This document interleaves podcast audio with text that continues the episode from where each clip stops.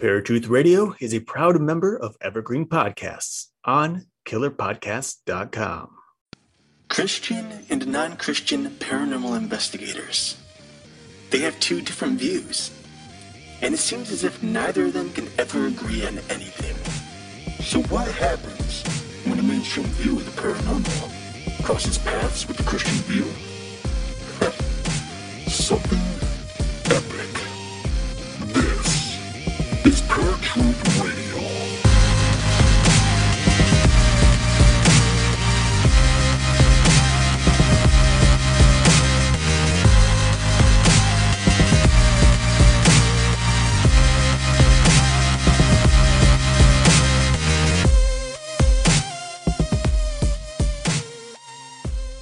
What's up, everybody? Welcome to a brand new episode of Paratruth Radio. My name is Eric. And I'm Justin. I hope everyone is having a wonderful day so far and a wonderful week. Uh, and here you go, back to Paratruth Radio, what you've been waiting for for the last seven days. So you're welcome. Uh, Justin, it's been a crazy kind of week just with the beginning of December, at least over here. You know, it's like Thanksgiving ended, we had no snow, it was warm, like 70 degrees, 60, 70 degrees. And then two days later, a snowstorm and just destroyed the Northeast Ohio. So, but you have no snow and you're even further north in North Dakota, right. which is crazy. Uh, so, congratulations. You're lucky. But I keep telling couple- everybody it's a 2020 winter for us here in North Dakota. well, beyond just the snowstorms and no no snowstorms for other areas, uh, there's been a weird thing that happened over a couple of weeks ago now, but uh, it, it, seems to be a constant uh, discussion amongst not just Americans, but among the world, actually. And this you've probably already heard on one or two podcasts, but we're going to go ahead and bring it up again. And that is the monolith that was found in Utah. Yep. Now, this is something that was very interesting, very sci-fi for sure, straight out of a novel. Uh, in fact, when I saw the pictures of it, the very first thing I thought was 2001's a or 2001: A Space Odyssey because in that movie there's also a monolith in a desert with a bunch of apes jumping around it, uh, which really looked very similar if you looked at any of the pictures or videos of this monolith and all the people running around it. Uh, mm-hmm. Uh, so it was odd for sure. If whoever put it there, if it wasn't mere coincidence, then clearly they had some type of inspiration either through a book or a movie. But why don't you tell us, for those of you who didn't know about this or don't know much about it, Justin, uh, a little bit more about this monolith, like the height or what seems to be happening or happened here. Yeah. So, um, there were some, uh, um, I forget what their job was. That they had to do with the the park service and checking out the area for for where they found this thing, and they hadn't seen it prior. Um, they came in and, and they saw that it was, I believe it was six feet high. Um, I, I, can't remember if it was more than that, but uh, it was completely metal, uh, smooth metal. Uh, had uh, pointed straight north, uh, had connected to all the the directions north, south, east, and west. Um,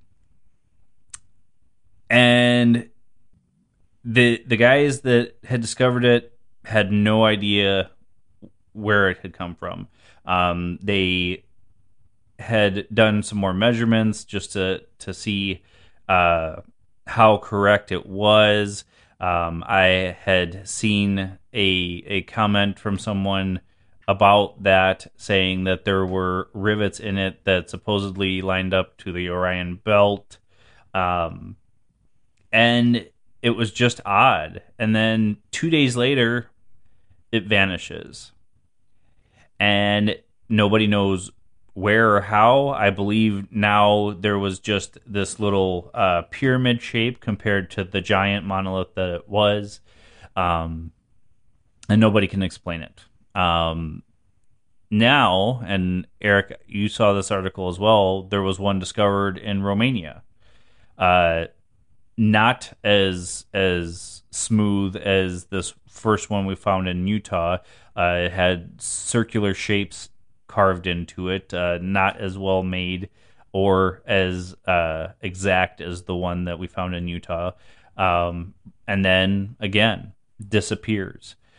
And, you know, people, there's all these different theories going on back and forth. Um, and, and my wife Shelly found this article first and foremost and have started telling me about it. Then I had seen the article and actually read through it for the one in Utah. And she's like, you know, how can somebody do this? And it's like, uh, you know, really it in the middle of night and nobody around, you know, the hoaxers will get out there. And it it is fascinating, yes, absolutely. Uh, but after the second one popped up, the first thing to my mind is, yeah, somebody hoaxing. Um, is it is it possible that something else is going on? Sure, but why first Utah and then all the way in Romania? It doesn't make sense to me unless there's some type of ley lines that I haven't studied ley lines in so long, so I'm not really sure. But um, the the first thought I felt was was hoax or or just somebody being a prankster or something. So what what were your first thoughts on that when you had read about it? Uh I mean I of course I immediately just thought it was just some art piece, you know, nothing really alien about it. Uh and I never really did think I thought it'd be cool you know the the idea that maybe this is some sort of alien technology that was placed here or something uh, but you know, it's still kind of far fetched for me with the whole idea of aliens just dropping something randomly. Um, there wasn't a lot of evidence, and still isn't a lot of evidence to support any type of extraterrestrial activity in this matter. In fact, there's more evidence against the extraterrestrial activity uh, position than there is just with just a prankster or an art uh, an artist who is trying to make either some type of uh, statement or just trying to pull people out of their shell. You know, with we're all stuck in our homes and we're right. COVID, COVID, COVID, COVID. Here's this. Uh, but you know, when you really look at the the articles that are appearing, and you, you start to pay attention to some of these pictures of this monolith, uh, which, by the way, to be clear for everybody, it isn't really a monolith because a monolith is stone, is made out of stone. So this is just a sculpture that was hollow uh, in the center. Uh, it had three sides. It was in the shape of a triangle, and then a top, and it was cut into the stone uh, at the base. Um, however, it did disappear, and yesterday or two days ago, somebody did actually come forward and stated they saw what happened to it, and even took pictures. And so they uploaded this photo evidence to the news and what they said happened was they went and they saw the sculpture at night. And when they got there, they saw four men or four people anyway walking towards it. And they started pushing on it on one side, trying to knock it over. And eventually they succeeded, uh, talking about how it's litter and it shouldn't be here, uh, so on and so forth. They dragged it over to a wheelbarrow and smashed it into pieces and carried it off. And the one guy turned back to the person who came forward and said, Leave no evidence and that was it. Uh, they disappeared into the night with this monolith, uh, leaving only the top of the sculpture, uh, which was a little metal triangle uh, on the stone. So, in terms of where it went, there is evidence uh, that supported by photos that it was actually stolen by people or even by the artists themselves. We don't know. Uh, Police haven't specified whether or not they're looking into it. They did say no originally. They don't care. It was there. Now it's gone. It doesn't matter. Uh, there is a state, I think the state government is looking into it uh, because it was private property. And so they're investigating who would have possibly did that. It's called it's vandalism, basically. Uh, and having all those people there uh, over the last few days, left a lot of trash in a natural habitat where animals and uh, various creatures live. So that's a problem.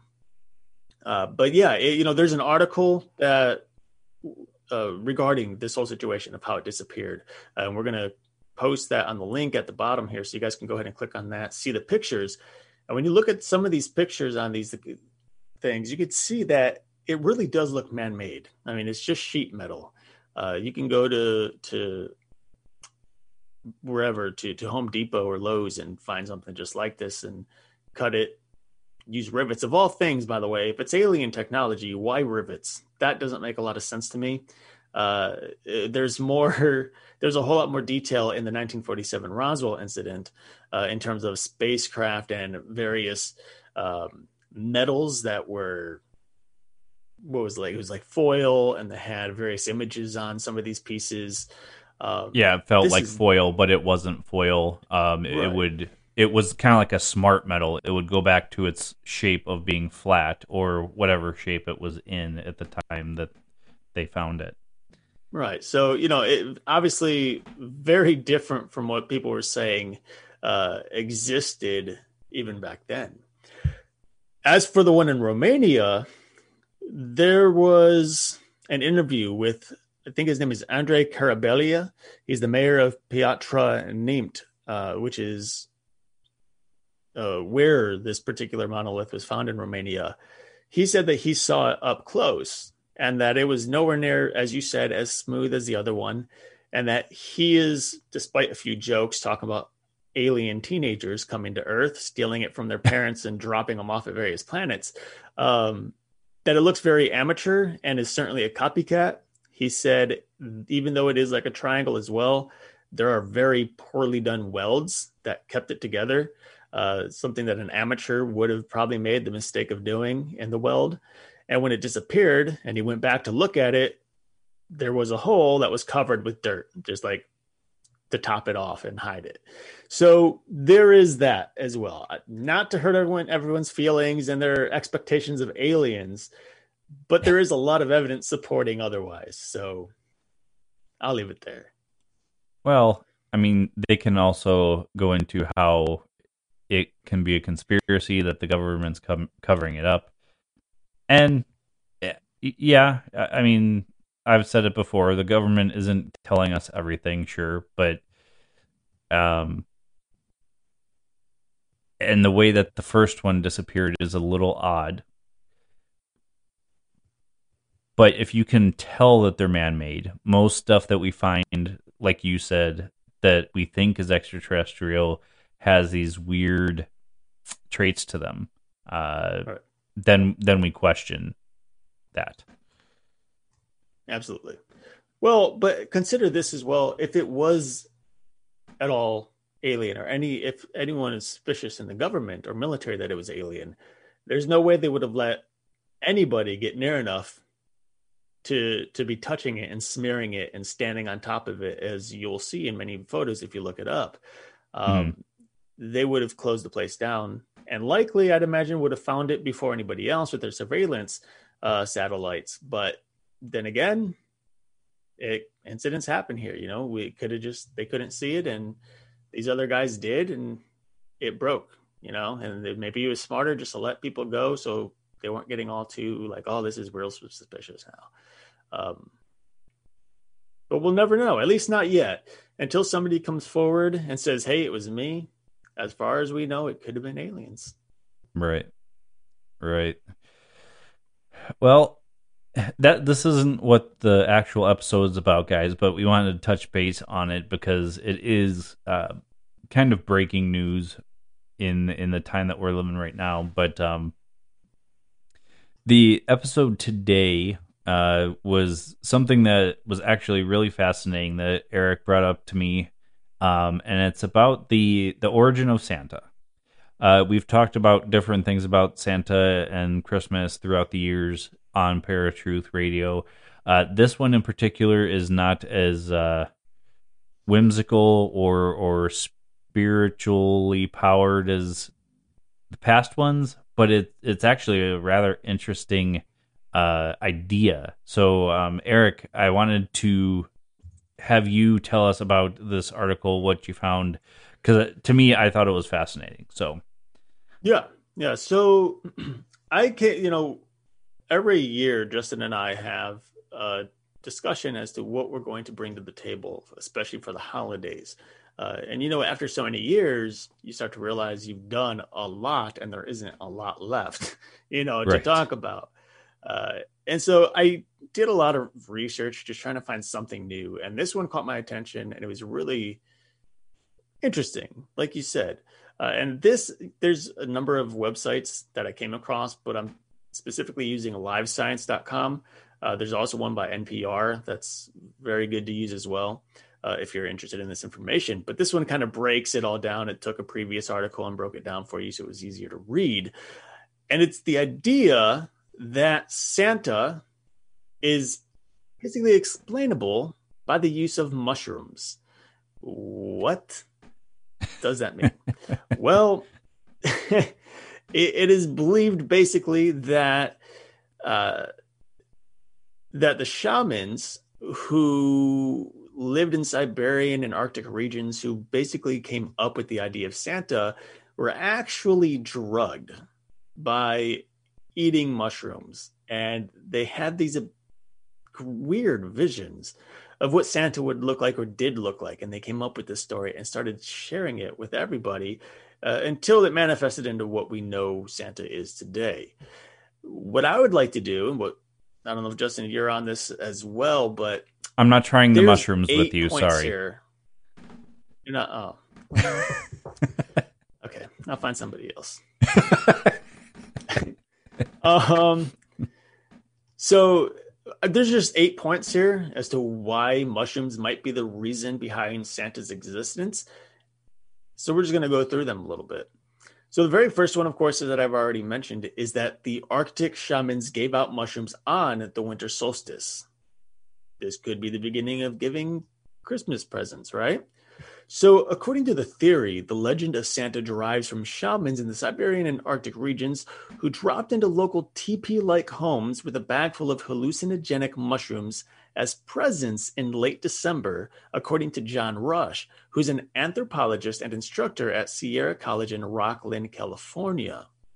Now, as the story goes, up until a few hundred years ago, these practicing shamans or priests connected to the older traditions uh, would basically collect the what's known as the holy mushroom. I think it's pronounced the Amanita muscaria. It's basically a red mushroom with white spots all over it and a white stem.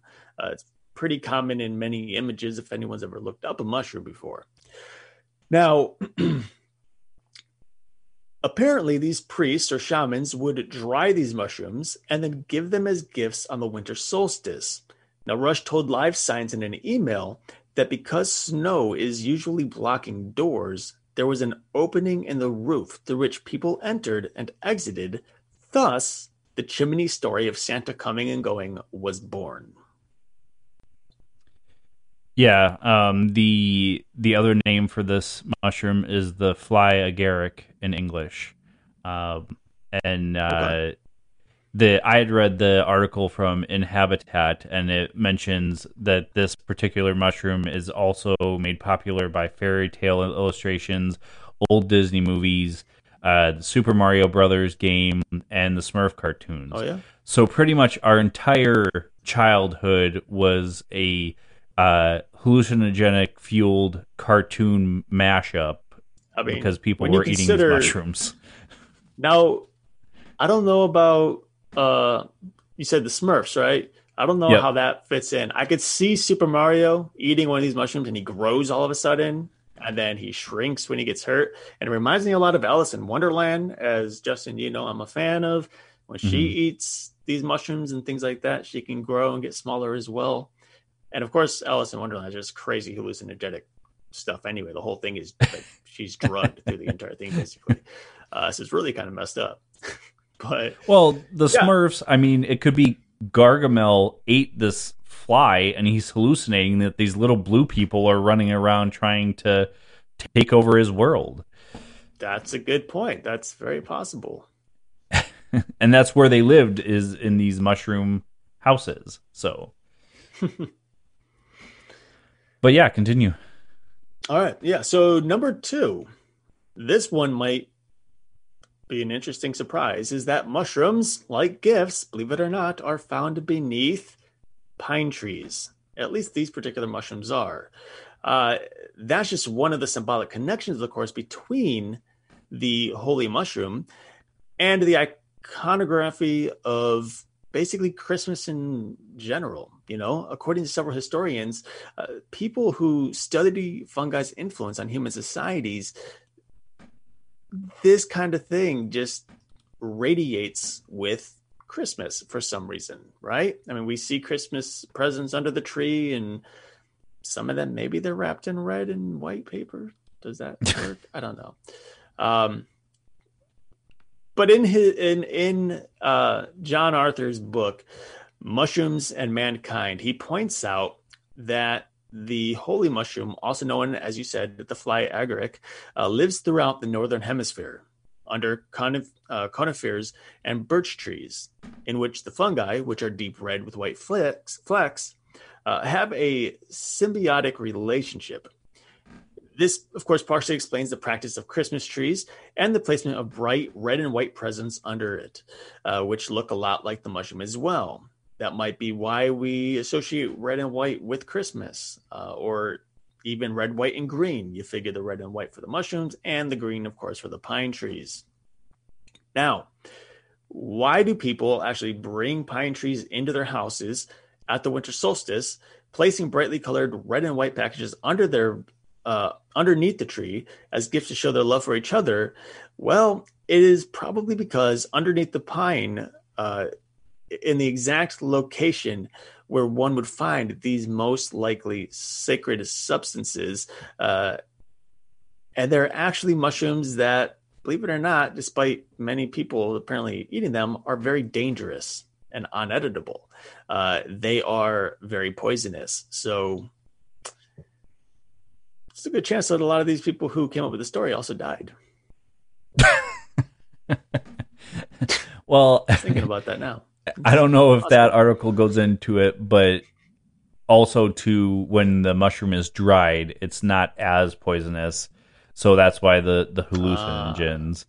Um, also, deer were are actually uh, drawn to these mushrooms and will eat them and get high as well and they the uh, um, the shamans would actually collect the deer urine because it would filter out the the poison and drink it that way to get high. Um, so they would have either the dried mushrooms or the urine to bring back to have these hallucinogenic trips. Um, and on top of that, I, am again, I'm not sure if this goes into, if your article goes into it. Um, the deer and humans both, uh, this mushroom almost uh, creates kind of like a uh, an, an, adrenaline rush. If you're in a car accident or something, you get kind of super uh, strength or superpowers because it causes the the muscular system to go into overdrive and um, so that's these deer would get high off these mushrooms and jump and play and it almost looked like they were flying because that's how high they would jump and then the shaman watching this who is also high also sees this and thinks holy crap this deer's flying and also felt he could fly himself. Right. And not to mention that reindeer are extremely common in the northern hemisphere in this particular area right. as, especially. Um, and so it only makes sense if you're going to come up with some type of spirit animal uh, for santa claus it would have to be the reindeer because that's what we're seeing right i mean anyone right. who does any type of creative art uh, you're awfully uh, often inspired by the things that we see or hear and this is very much similar i mean this is a creative story obviously the whole idea of santa um, who I don't believe in anymore. But we won't. I sure as hell do. uh, it'd be crazy if Santa actually does exist. Although here's this, I might have shared, this story once upon a time. Uh, when I was a kid, me and both my sisters heard this. Uh, we were sleeping in the room, actually in the house that I'm living in now, downstairs, and we heard bells chiming outside. We looked outside, couldn't find anything, but we kept hearing them. And my parents like, "Get to bed, get to bed. Santa's not gonna land." So we went to bed, fell asleep. The next morning, uh, we woke up with a surprise. With a surprise, in that when you looked outside in the backyard, there were reindeer footprints and sled tracks, but no human footprints, which is really weird. And to this day, if it was faked by my parents and neighbors and whoever, they did a tremendous job because I still can't figure it out. Uh, and I'm 34 now, and this is back when I was like maybe 10, 9, something like that. So incredible. It might have been Santa. It's very possible. I you were eating those mushrooms, been, weren't so you? Who knows? It's possible, but I wasn't choosing to eat them. They're probably being fed to me. Uh, the whole reindeer thing that was actually number three on my list so that is done and covered. Okay. Check mark. Good job justin. Uh number four here is that shamans dressed like guess who? Santa claus. Uh the shamans also had a tradition of dressing up like the mushroom and that is basically they dressed up in red suits with white spots that's number three. Very simple. Yeah, I mean, my article also says or white trim if they didn't have the white four. spots. Or white trim. Okay. Yeah. So I don't know if there's still shaman up there who follow these same traditions or not. Uh, it'd be interesting to actually talk to them if there are and see what the history is uh, in regard mm. to Santa and get you know some kind of account that way. Uh, so that was number four. Number five, mushrooms actually abound in Christmas iconography. Uh, tree ornaments shaped like the mushroom and other depictions of the fungi are also prevalent in Christmas decorations throughout the world, particularly in Scandinavia and Northern Europe. Uh, that said, it has to be made that or known that there's a clear connection between modern day Christmas and the ancestral, ancestral practice of eating mushrooms in coincidence, but there isn't actually any direct link. So we don't know if the like this whole decoration with the mushroom is actually directly linked with the story and with the the shamans, or if it just happens to be that that particular nation.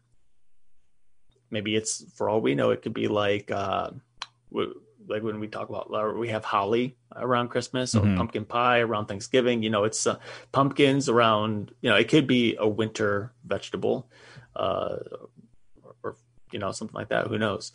Um, but yeah, number six is that Rudolph's nose resembles a bright red mushroom. Which, by the way, let's get this straight because I literally just came to this conclusion this year, which is crazy, is that Rudolph's nose never actually glowed. It never had an internal glow like you see in the movies.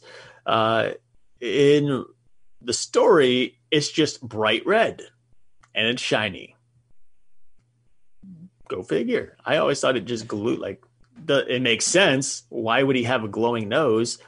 Um, unless he has some type of electronic battery operated thing inside his belly, but Rudolph was a drunk. Don't know. So that's why his he nose was red and glowed. Yeah, maybe. Or he was high. But that's because he was made fun mushroom. of. And he they wouldn't let him play any reindeer games. I would drink too.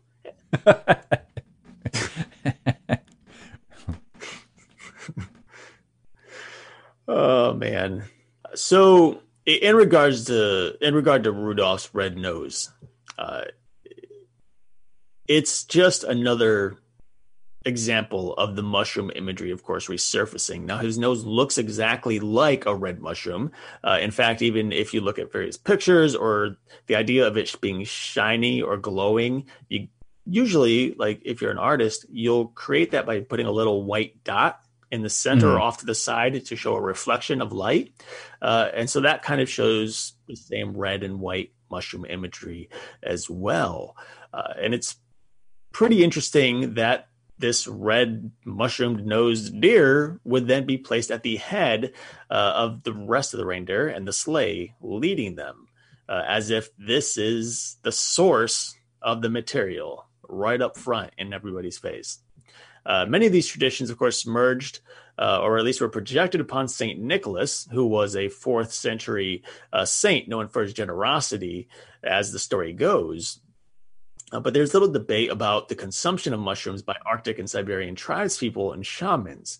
But the connection to Christmas traditions is more tenuous, uh, or tenuous and mysterious, uh, and mainly that is whether or not the shamans really did come up with these stories nobody really knows for sure. They're just coming up with this explanation based on other stories. Uh, so we don't have any guaranteed facts that the mushroom here is indeed the reason behind Santa's story, but this is a possibility, uh, or at least one version as to why Santa now exists. Oh, I think it it's more so uh, showing the symbolism of what these traditions were and how we've incorporated them into what Santa Claus is today and Christmas is today because um, the the big fat jolly man that we know today was actually created by Coca Cola. Um, the the illustrator right. for Coca Cola. Uh, even though in other uh, publications he uh, still had the red suit and everything, but he was more of like a gnome and he was skinny. Coca Cola, for whatever reason, decided to create this fat guy who can get down a chimney instead of a skinny guy. Um, but uh, apparently, too, and um, I don't know if this was in your article or not, but I guess the um, the fly agaric is a symbol for chimney sweeps as well because uh, chimney oh, sweeps. No. Uh, um, let me read this really quick.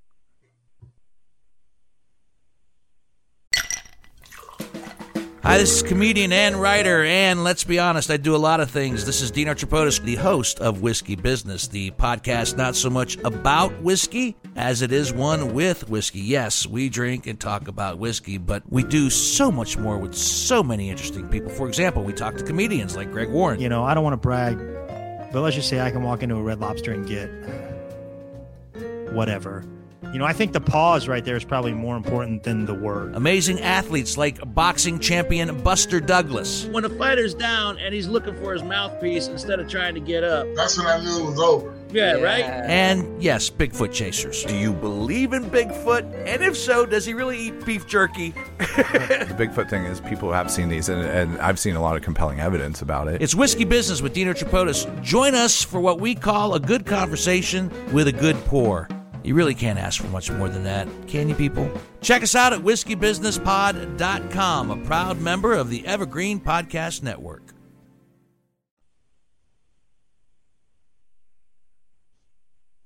Oh, uh, because the the original imagery was the the shaman going in through what would be the chimney of the yurt.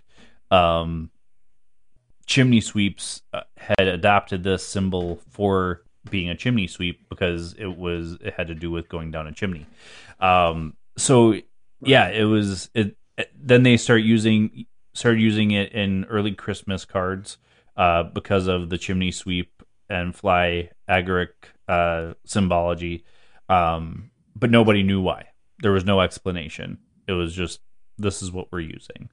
So, um, but uh, on top of that, you know, we we've talked about this in the past how Christmas has adopted stuff from uh, pagan religion, um, where you know we have the Yule log, um, and that is kind of where the Christmas tree kind of comes from as well.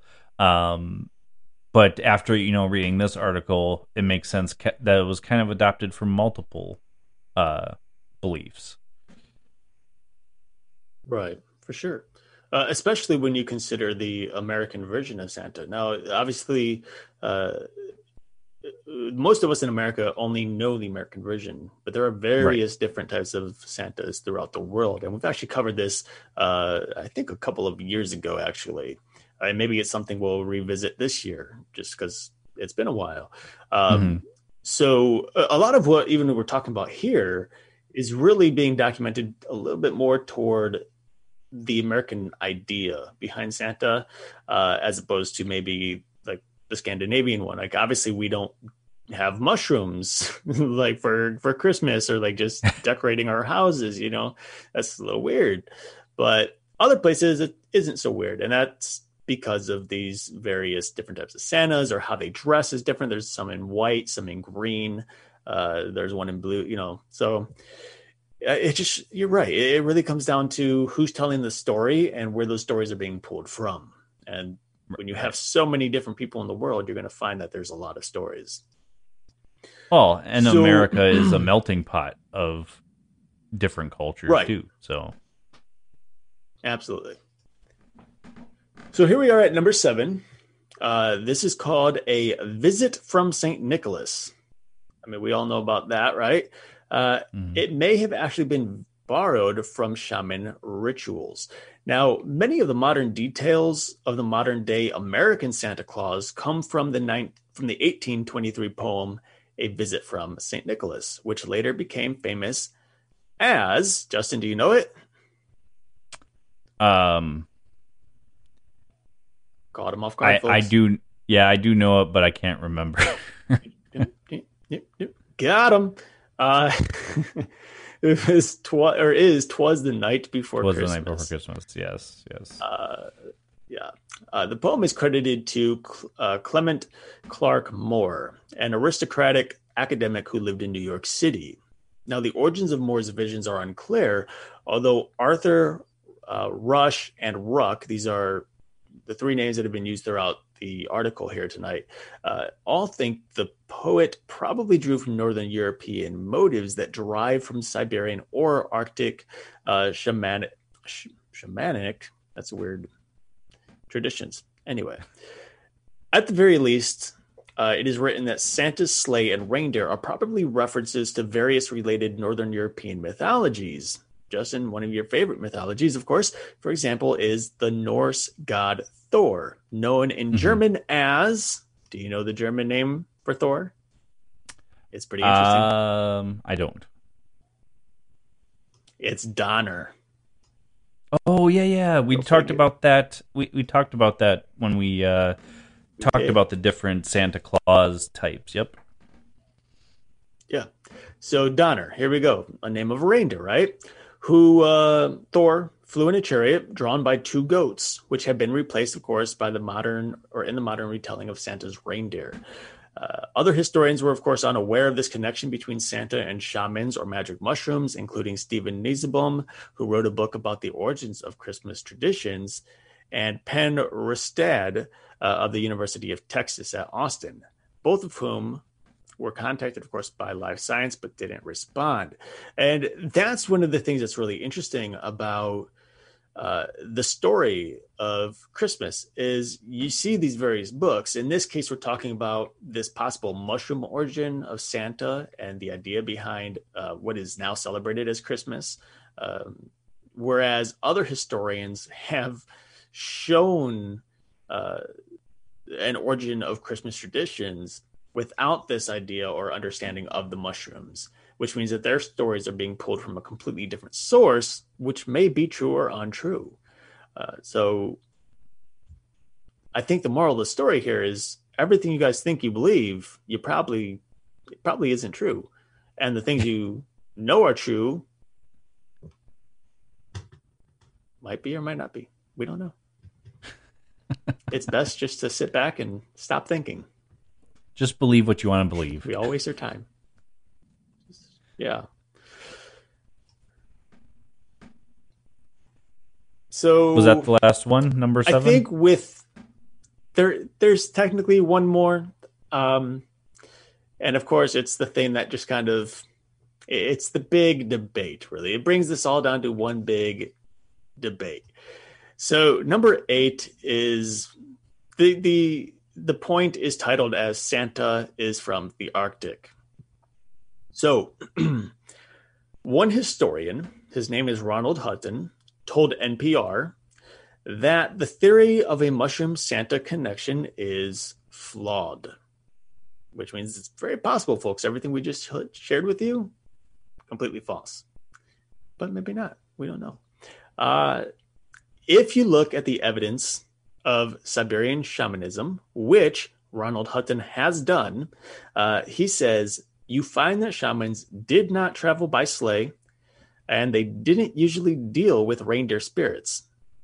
They very, in fact, they very rarely took the mushrooms to get trances, and they didn't have red or white clothes.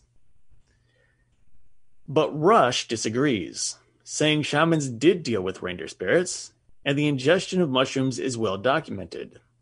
Now, Siberian shamans did wear red deer pelts, but the coloring of Santa's garb is mainly meant to mirror the coloring of the mushrooms, Rush added. As for the sleighs, the point isn't the exact mode of travel, but that the trip, in quotation marks, involves transportation to a different celestial realm. It's curious to wonder whether or not this trip is a literal trip or a psychological one. Sometimes people would also drink, as you said, the urine of the shaman or the reindeer. I think drinking the urine of a human is even worse than the reindeer. At least the reindeer is eating organic things. the way this article is worded, it seems, yeah, it seems like the reindeer pee is actually clean in comparison to uh, us drinking our own. But right, and as you said, those compounds, the things that are usually very bad for you, uh, the, the harmful chemicals that is are actually broken down by the body and it comes out as just water.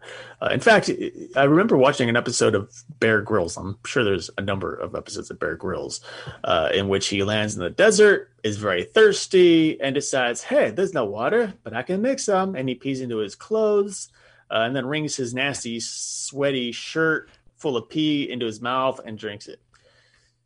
Yeah, I bet his wife's happy.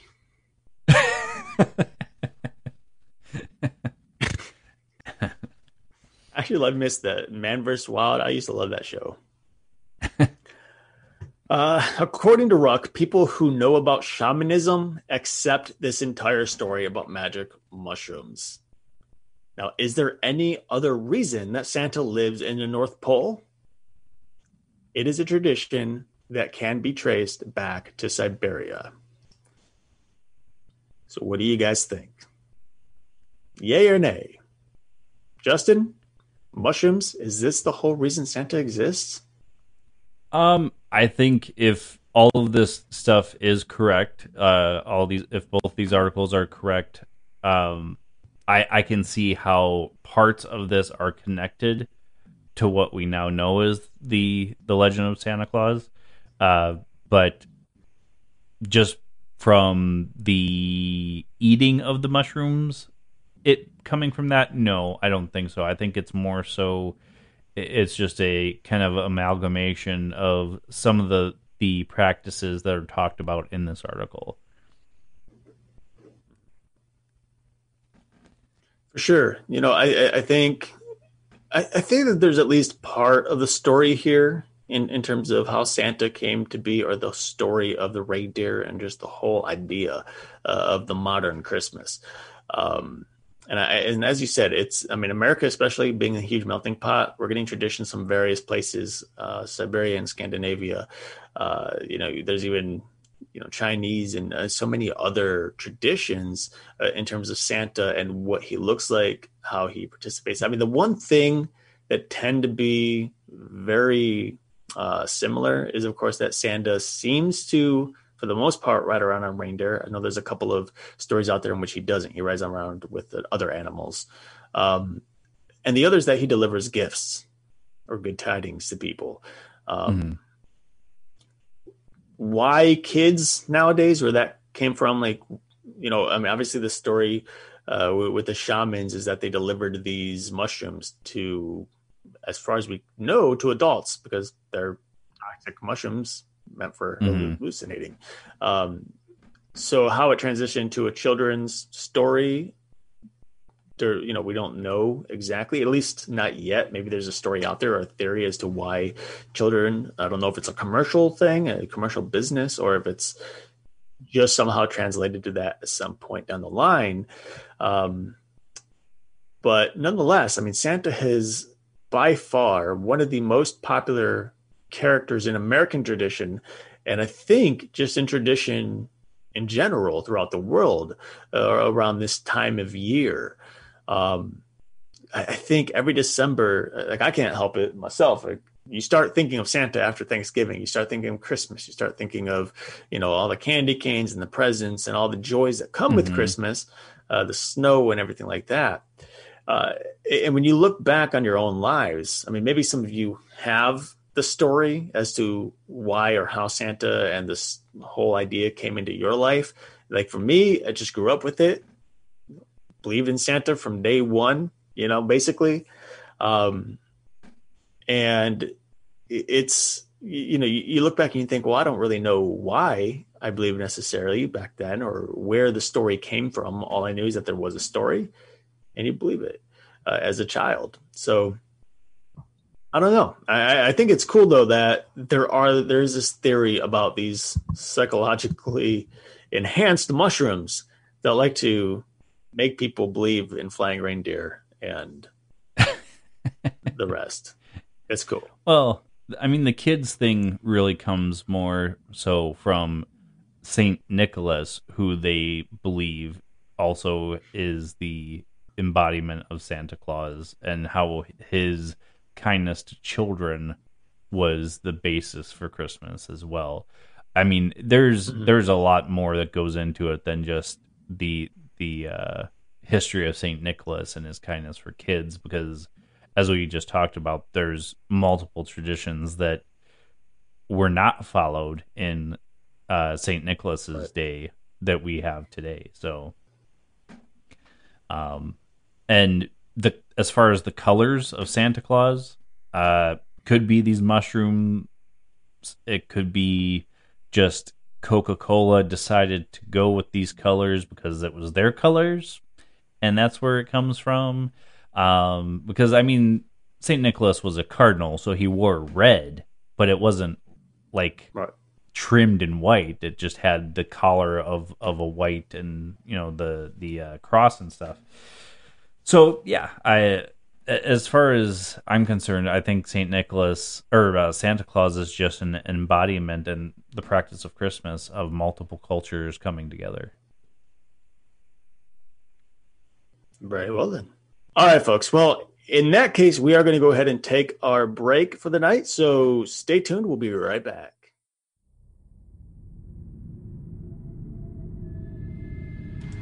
There are spirits everywhere, watching, waiting, seeking that opportune time to reveal themselves like no other. They fill our worlds with so much. Seriously? You didn't just do that. You farted on the promo?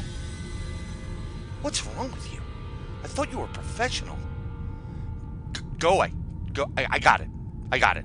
Hey everybody, it's Brian Bowden, host of Nobo Boomy, where we explore deep inside the Goblin universe. We have an amazing show that covers the paranormal, conspiracies, music, art, entertainment, trending topics, and so much more. Please join us by subscribing to the show on Podbean at InsideTheGoblinUniverse.podbean.com, on iTunes, Google Play, Spotify, Stitcher, TuneIn, and everywhere you find podcasts. It's an informative, fun, and overall entertaining good time, and uh, we'll keep the gas to ourselves. Why don't you burp next time?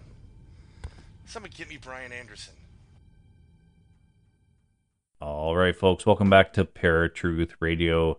My name is Justin, And I'm Eric. and we've been talking about the association with magic mushrooms. Uh, the correct term for this mushroom is fly agaric, or uh, what was the other the uh, the the other name of it, Eric? Uh, it was the uh, Amanita muscaria. Okay. So it's a mushroom that is red with white dots on the top. Um, supposedly, the shamans of the north would seek out these mushrooms. Um, a lot of times when they were doing that, they would wear a red outfit with white trim. Um, come down the chimney if the snow was covering the entrance to the yurt, which is the houses that they lived in.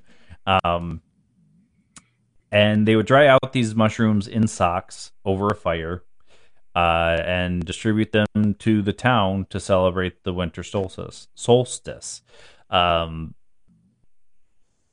is it true? Is it not? Uh, we've got a couple articles that says yes, but uh, there is a historian that contradicts that that also says no. So um, I believe it. I believe that these uh, these articles it's a good possibility because shamanism uh, there is a very uh, direct link to using hallucinogenic uh, things to reach a higher state of consciousness in order to do dream walks or whatever any particular culture called it. Um, but uh, yeah, it I, we had voiced it before the the break, but I mean, in my personal opinion, is it directly related to these mushrooms? Uh, Christmas, I mean, uh, and Santa Claus? No. Uh, there are traditions that it sounds like we use that they used then, um, and it kind of just followed from there to Europe and from Europe to America. Um, but uh, Eric, I guess what are your final thoughts? Do you think that there is a kind of direct link as far as the mushrooms are concerned?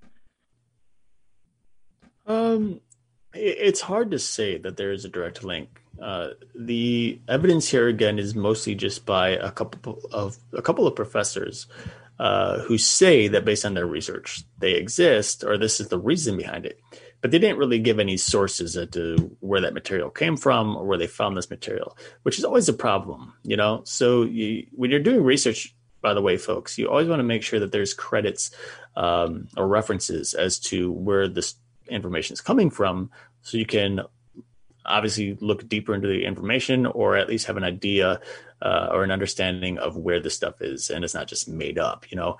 Uh, so with that said I, I, think there are some direct maybe some direct uh, references here uh, or connections and mainly that is that the shamans being in the Arctic and the Siberia or in Siberia and Santa being from the North Pole is little more than a coincidence. So I definitely think that there is that.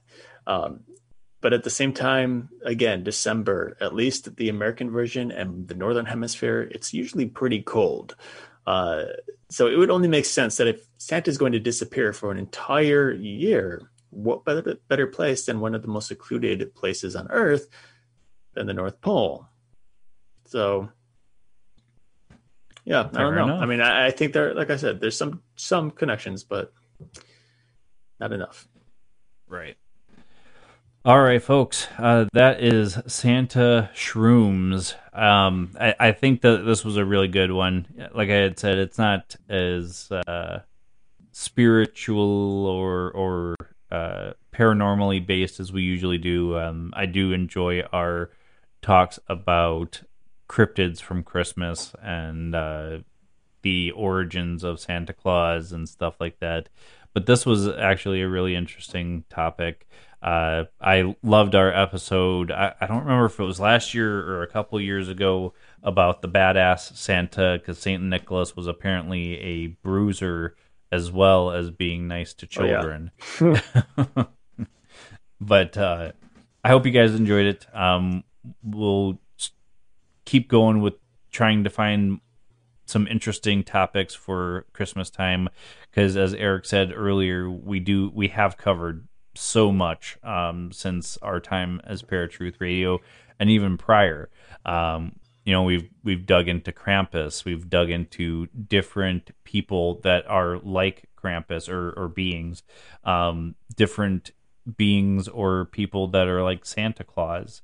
Um, so we'll start pulling some fresh stuff for you guys. Uh, I'm I'll try and make sure I get some of the older episode, uh, Christmas episodes up for you to listen to as well. Uh, just if we don't cover a lot of the stuff that we already have or revisit it, we'll get those up for you guys to enjoy as well. Um, any further thoughts from you, Eric? Uh, just as always, uh, make sure you subscribe and uh, hit like and you know follow and all that thing on all of our social media. And remember, through New Lantern Media, which is our uh, our media company, uh, we do have other shows on there now. Uh, in fact, we have a couple more podcasts as well as a Facebook video live feed that comes out on Sundays. Is that 8 p.m. or 9 p.m.?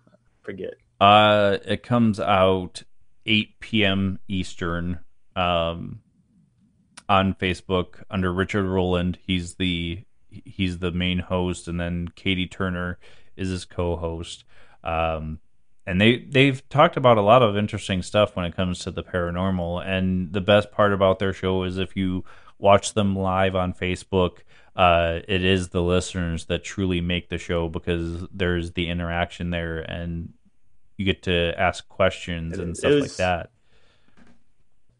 Yeah, so. it was actually a lot of. It was funny because a friend of ours was surprised that both Justin and I were in chat and listening to the show live uh, about a week ago.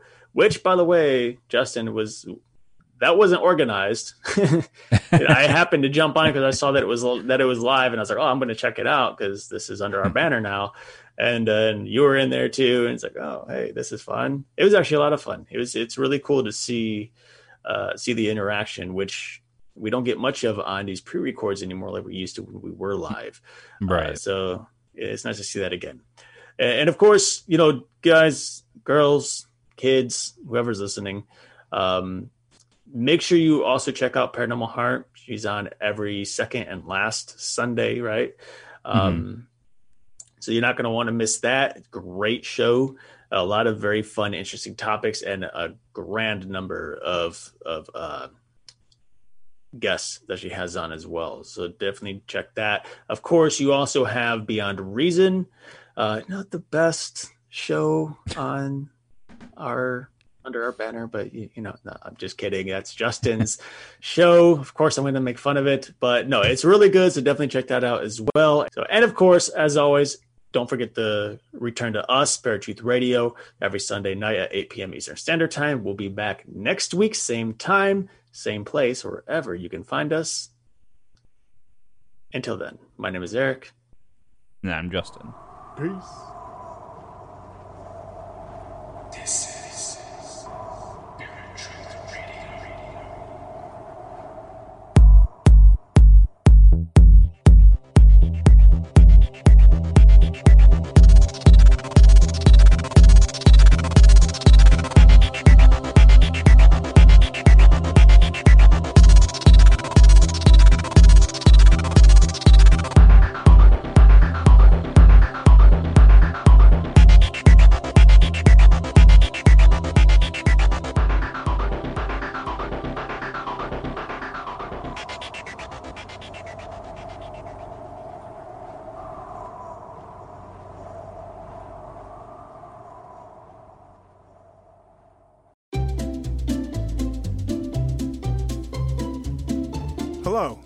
welcome to Novel Conversations, a podcast about the world's greatest stories.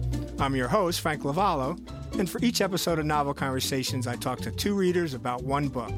And together, we summarize the story for you. We introduce you to the characters, we tell you what happens to them, and we read from the book along the way.